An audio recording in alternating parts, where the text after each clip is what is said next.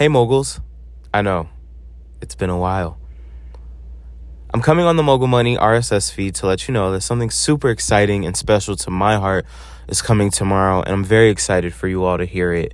The past two years, I've been working on a couple of very important projects to me that have made so much of my career fulfilling and worthwhile.